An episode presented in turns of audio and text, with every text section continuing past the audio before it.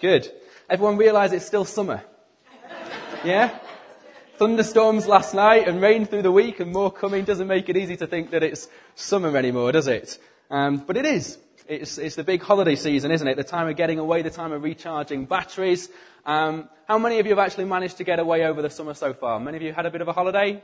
Yeah? Okay, a few hands going up here and there. And if hopefully a few of you maybe have holidays planned coming up, or maybe you're one of those people that um, recognizes that actually the summer is probably the worst time to take a holiday because it's the busiest time, the most expensive time, so you take it uh, at other points um, of the year. Whatever it is, I reckon, uh, I reckon whatever it is you do for holidays or whenever you take them, you probably all agree that holidays are something that you look forward to, aren't they? Everybody look forward to holidays? Yeah, I definitely look forward to holidays. It's amazing what holidays can do, isn't it? Anyone ever feel like Simon the ogre just before a holiday? Like you're no longer really you anymore, but just this grumpy ogre struggling through life. Like uh, you've got to get away to recover who you are and become human again. Or anyone ever feel maybe not like a grumpy ogre, but you uh, you have those times when you feel like in life everyone just wants a piece of you and, and there's not enough hours in the day and you're just drained and you're worn out, consumed by jobs and the demands of life, and you just need that time to escape and get away. Now, we've probably all had one of those moments, haven't we? Where, uh, where life just seems too much and we sit back and we think, I just need a holiday. You know, holidays can be one of those things that we look to with so much hope and so much anticipation. You know, when we're struggling with different things through life, we can think, well, it's okay. It's only a few more days, only a few more weeks. The holiday is just around the corner. I can make it that far. And we can end up clinging to this hope that the holiday will fix all of our problems. It will recharge the batteries. It will give us a new perspective. It will give us a new vision and drive for life. It will make us feel human again. And you know what? Holidays can be fantastic, can't they? Holidays can do amazing things. And holidays are sometimes something which is definitely needed. But how many of you can also relate to that feeling at the end of a holiday? When you come home and, and you walk through the door and in an incredibly short space of time, you, you're hit by the pressure of life again. As, as you walk in and you see the mess that you're left in the eagerness to leave, and suddenly you've got to clear it all up. As you see the pile of post and the bills that have to be sorted. As you see the answer machine flashing, and you just know that it's drawing your attention and there's demands that are there. As you open your email, and the numbers just seem to keep going up on the inbox. Doesn't seem to stop. You know, there's so many different things, and within a short space of time, matter of days, you can be back exactly where you were before. Back exactly where you were before, feeling drained, feeling worn down by life, all of those problems that you tried to escape suddenly back on your shoulders.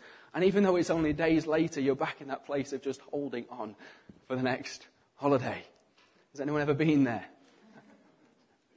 You know, so often in life, the things that we put our hope in, that we eagerly anticipate and that we work towards, they are things which are good and things which can, can do us good. But very rarely do they actually deliver the big fix that we're hoping for. They do do us good. They provide a, a, a momentary relief. They provide a, a kind of a, distraction and an escape. They provide a, bit of a respite. But they don't actually provide a long-term solution. Now, it might be that you, um, you don't relate to longing for a holiday, but we've all had those times in life where we feel weak, haven't we? Times when we feel like life is just too much, like we're, we're failing in our different roles, whether it be at work or at home in the family or whether it be in ministry. Times when we feel drained and empty and we know we need something to change. And we all have t- things that we then put our hope in in those moments, don't we? Things that we look to to try and, and fix the problem. Things that, if we're honest, we cry out for and we long for inside that we think will satisfy us and make all the difference. Now, we're continuing the series somewhere in the Psalms today, encounters with God. And, and we're going to look at a psalm in which we, we see someone anticipating and putting their hope in something in a very similar way to we do with a holiday. In fact, the, the psalm is, is, focused around a, a time which would have been a highlight in the year for Jewish families. A time when they would take a break from their work and they would get away and they would travel to Jerusalem and um, they would see the sights and the sounds of the big city. They would get together with friends and with family and they'd have a big party. You know, many of the families, they'd travel long distances and they would go through really hard journeys in order to, to get there. But you know, for these families, this trip was way better than just a, a holiday to Disneyland or to get to go to Hawaii or to the Bahamas, as great as those things might seem. It was way better than just an, an escape and a break and a, and a time to blow off steam at a party with friends. You know, what motivated them was simply a desire to meet with God, to be close to God, and to experience His presence and His strength and His help, and to know the joy of being with Him. They understood that despite Thompson's claim about holidays, that however amazing a holiday might be at the time, it's never enough to fix all our problems. But when we take a break from the demands of life in order to spend time with God, then it really does have the potential to change everything. The psalm we're going to be looking at then is, is, Psalm number 84. You can look it up in your Bibles if you've got one. It'll pop on the screen behind me too, so we can read along together. This is what it says. How lovely is your dwelling place, Lord Almighty. My soul yearns, even faints for the courts of the Lord. My heart and my flesh cry out for the living God. Even the sparrow has found a home and the swallow a nest for herself where she may have her young, a place near your altar. Lord Almighty, my King and my God. Blessed are those who dwell in your house. They are ever praising you. Blessed are those whose strength is in you, whose hearts are set on pilgrimage. As they pass through the valley of Baca, they make it a place of springs. The autumn rains also cover it with pools. They go from strength to strength till each appears before God in Zion. Hear my prayer, Lord God Almighty. Listen to me, God of Jacob. Look on our shield, O God. Look with favor on your anointed one. Better is one day in your courts than thousands elsewhere. I would rather be a doorkeeper in the house of my God than dwell in the tents of the wicked. For the Lord God is a sun and shield. The Lord bestows favor and honor. No good thing does he withhold from those whose walk is blameless. Lord Almighty, blessed is the one who trusts in you. You know, when you read through this psalm, it's pretty clear that the writer is hoping in something, isn't it? You know, and what they are, it's pretty clear what that is and what it is that they're longing for and anticipating. The image that you, that you get at the start of the psalm with those first few verses, you know, is, is one of physical appetite and hunger. You know, it says, my heart and my soul cry out for you, the living God. And the, the word that's used there for crying out is the same word that might be used to describe something that at the moment is very familiar to me. It's the way that you might describe a baby. In that moment when their face scrunches up and they clench their fists and their arms and their legs start kicking around and they open their mouth with a big cry. And why do they do it? Because they're hungry. Because they're consumed by this longing, this yearning, this desire, this appetite that needs to be satisfied. And they cry out, knowing that the only thing that is ever going to be able to satisfy them is one thing milk. This all consuming cry of a baby is the kind of cry that the psalmist is talking about as they describe this longing and desire to be in the presence of God. The writer knows that the only thing that can truly satisfy him is God. His whole being cries out for God. You see, with a baby, it's not just their mouth, is it? Their whole being goes into this cry, this longing. Because he knows that anything else in this world, it might provide a, a momentary bit of respite. It might provide a temporary fix or make him feel better for a time. But God's presence was the only thing he knew would really change everything. You know, as the writer starts to think about drawing close to God, the creator of everything, you can imagine them thinking, well, why should God care about me? Who am I? Why should God care about my life and the problems that I'm facing? Why should God care about my needs and my hopes and my dreams and my future? But they don't let themselves go down that road of discouragement. Instead, the writer reminds themselves how even a sparrow, how this, this common bird that is worth nothing is able to find a home in God's presence. That God who made all things and controls all things allows these birds to make a home next to his altar. And for that to be a place of safety and protection for them. And you've got to remember what it is that happens at the altar. What happens at the altar? It's a place of animal sacrifice.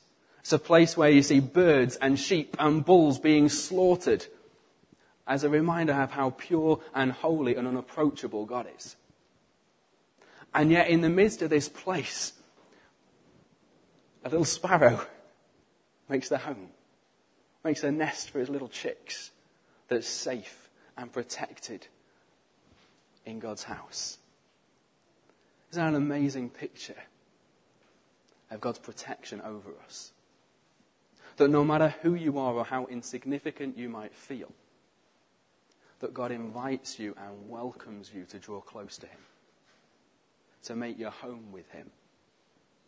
And how when you do that, suddenly like the sparrow, you're no longer at risk of being the one on the altar sacrificed. You no longer face the judgment for the wrong things that you've done. Instead, you're in a place of safety. And even when you look out and it feels like everywhere else in the world there's just slaughter and destruction and violence and pain, you're safe in the midst of God's presence. Safe in the arms of Jesus. You know, we don't know much about the writer of this psalm. We don't know if he was someone of importance or not. We don't know what kinds of problems he might have been facing in life. But whatever his situation, he knew that when he was in the presence of God, that when he was focused on God, he was like that little bird. Safe, he was secure, and he was needed to fear nothing. You know, the amazing truth is that because of Jesus, the sacrifice on the altar has been paid. And we don't need to travel to a special place to be able to go and meet with God and to be in his presence. You know, Jesus promises that when we give our lives to Him, He will be with us, as we talked about earlier, always. There's never a time when He's not with us. You know, and just as the sparrow was welcome in the temple, so God is inviting you. God is inviting everyone to draw near to Him. He is saying you are welcome to put your trust in Him and to make your home with Him. And when we do that, Jesus promises that His Spirit will live within us and that nothing can separate us from Him. And that's a fantastic invitation which is available to you today if you don't know Jesus. But it's also a fantastic reminder to those of us who do know Jesus that no matter how we might be feeling, that God is never distant. No matter how you might be feeling when you try and spend time with Him, He's never distant. His home is within you. He is intimately close to you. There is no barrier between you and Him.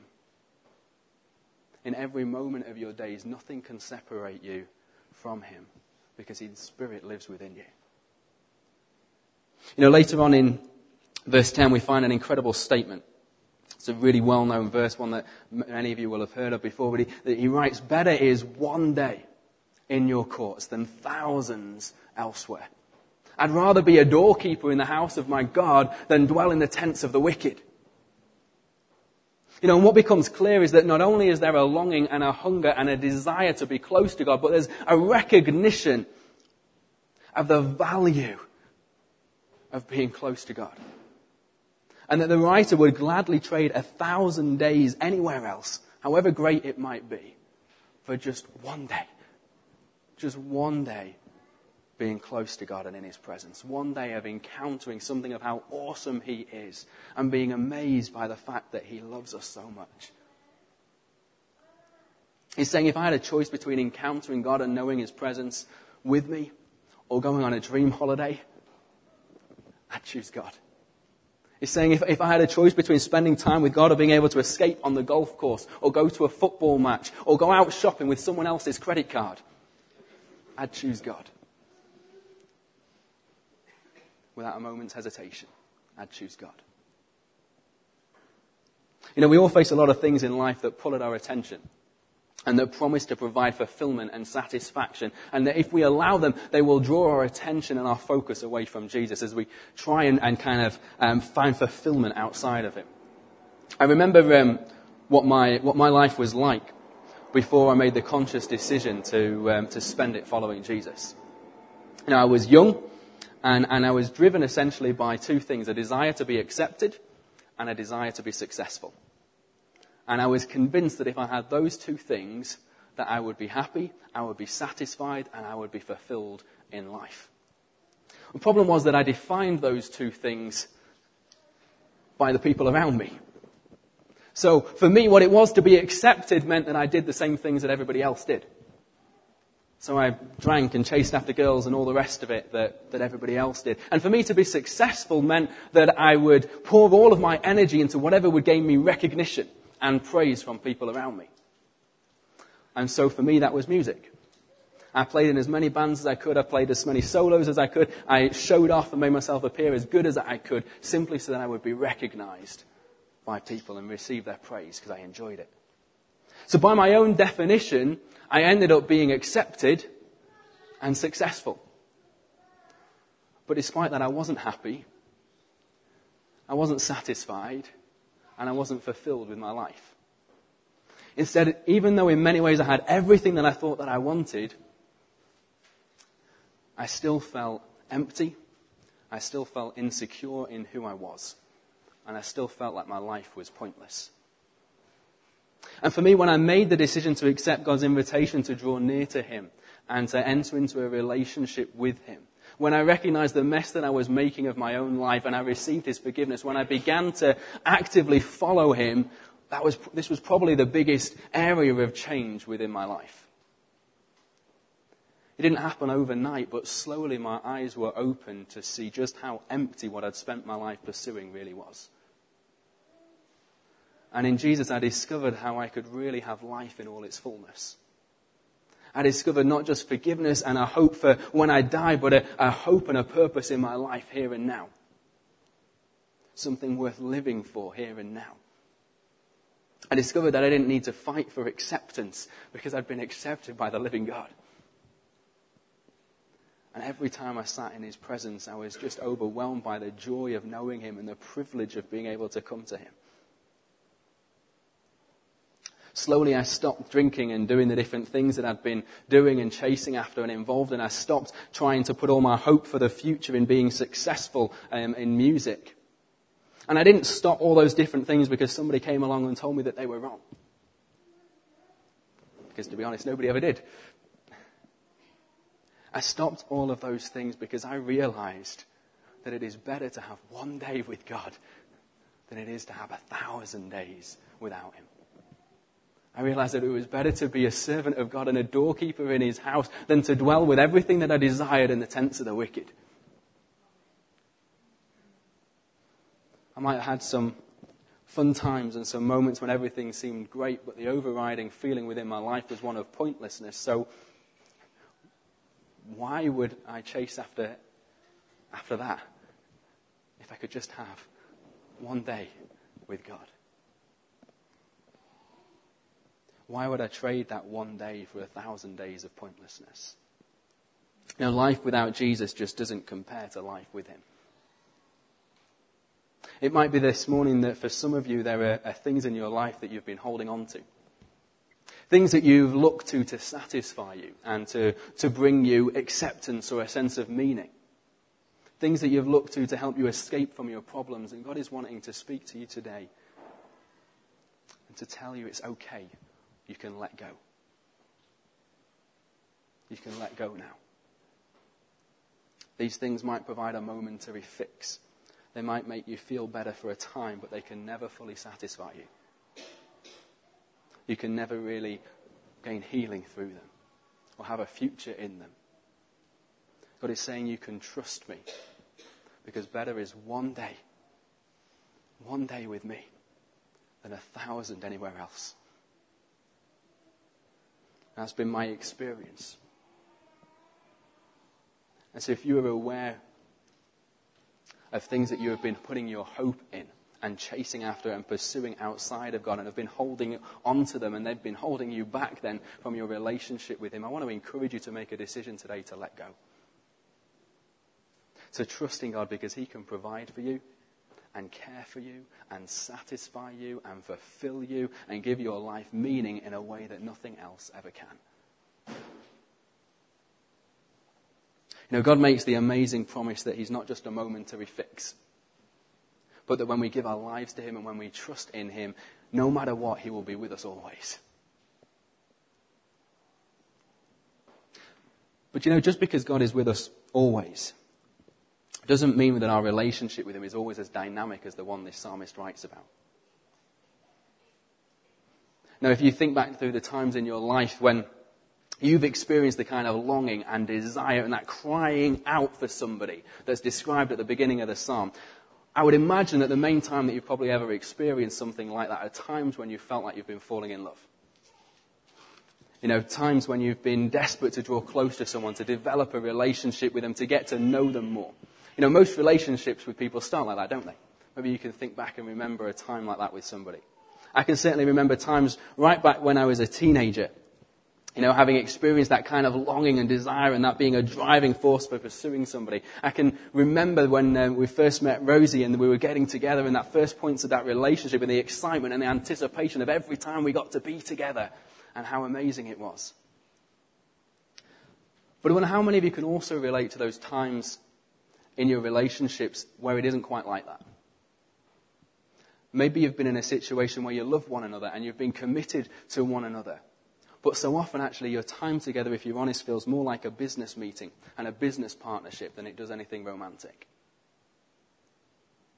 You can feel like your business partners working together to manage the jobs and the demands of family life rather than just enjoying time and loving one another. You know, there's jobs need to be done, but there's a real danger when that's all our relationship becomes about. We'll have a look at a few pictures of some people in relationships. What do you reckon? Do you reckon these guys look happy? Engaged? Committed to one another?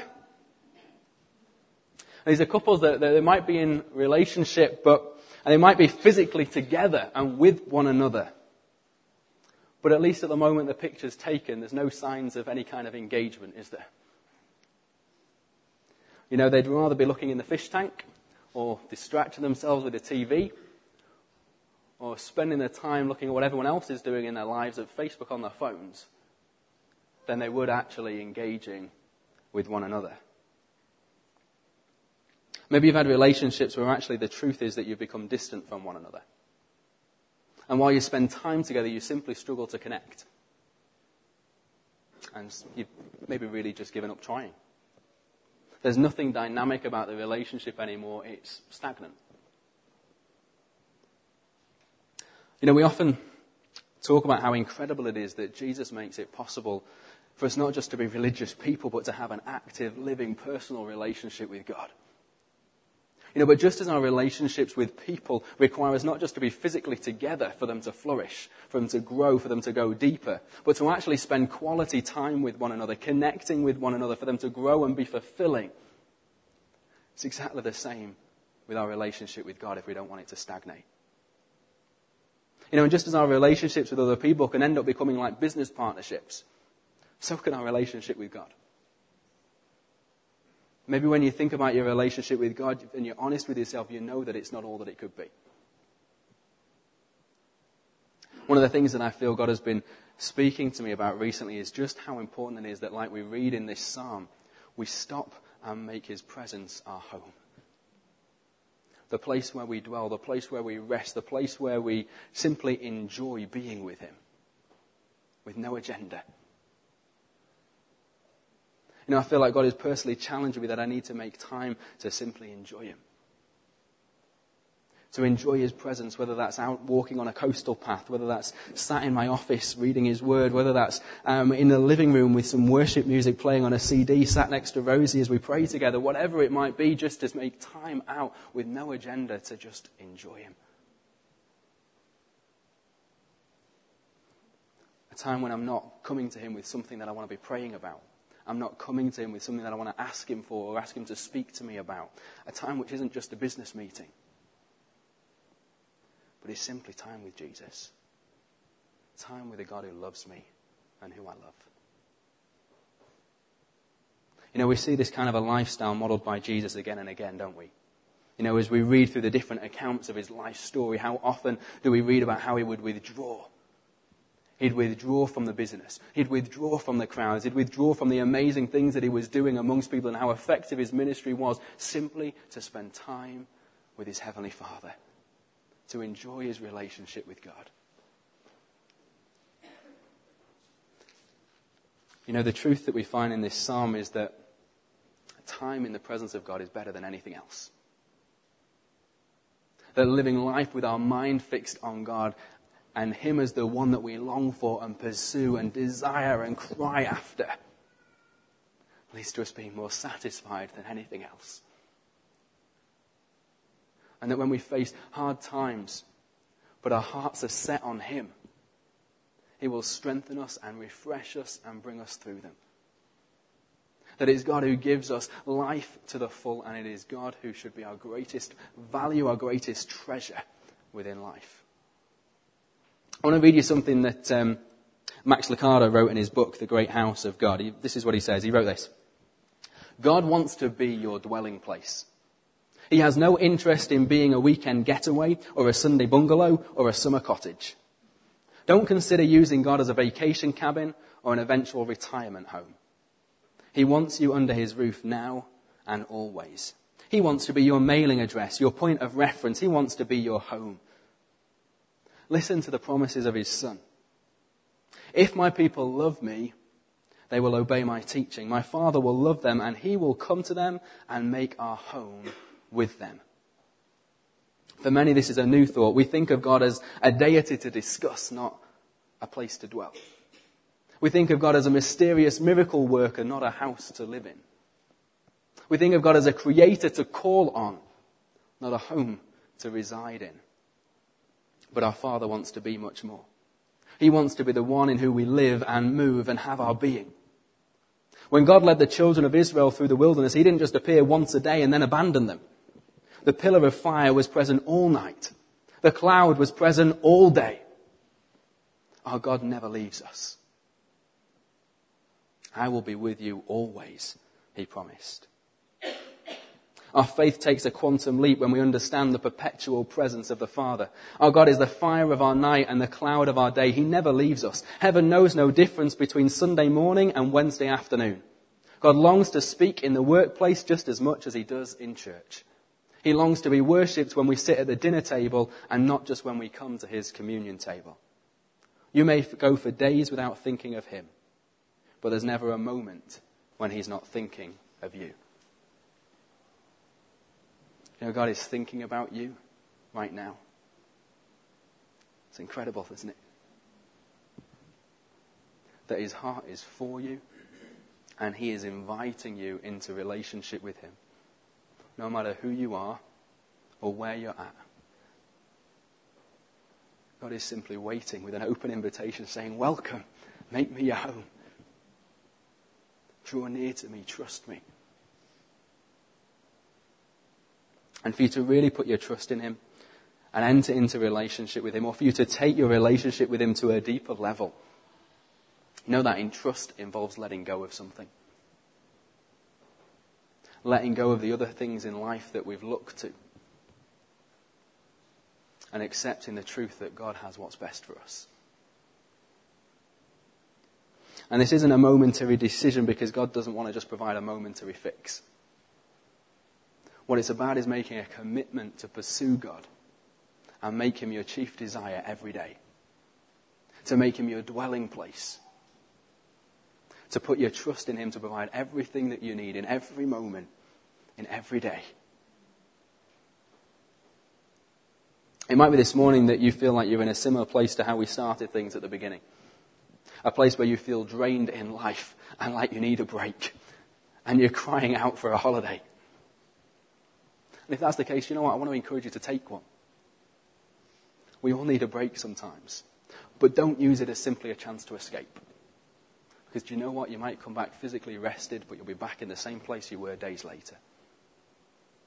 Prioritize time with God during your holiday. So you don't just come back physically rested, but spiritually refreshed with something that will last a long, long time. And you can carry on with you through daily life.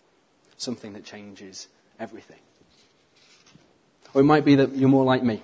and you feel God challenging you to take time out to simply enjoy Him. And if that's the case, then I want to encourage you, first and foremost, prioritize time with God every day. Get stuck into your Bible and spend time praying. But beyond that, because that can so often just become a business meeting. I want to encourage you at the next chance you get, pull out your diary or your phone or your tablet or whatever it is you use and block out an hour or two hours or half a day or however much you can manage to simply spend time with God with no agenda. To sit in His presence, to go for a walk with Him in the countryside, enjoy the beauty of His creation, whatever it might be, just to fix your mind on God. Because better is one day, or one hour, or two hours, or half a day in the presence of God, knowing Him with you, than a thousand things doing other things.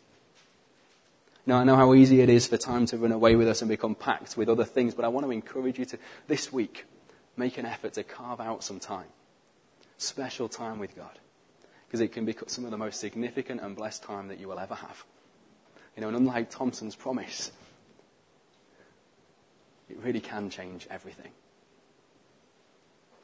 Lastly, it might be that you can relate to where I was at before I started to follow Jesus that you've been searching for meaning and happiness in life in all the wrong places. And if that's the case, then God is inviting you today to make a decision to instead put your trust in Him. He's saying, You're welcome. Whoever you are, wherever you're at, you're welcome. And as you do that, I know that, like me, you will discover that satisfaction and fulfillment in life can only be found in Jesus. And that a life with Him cannot even begin to compare with a life without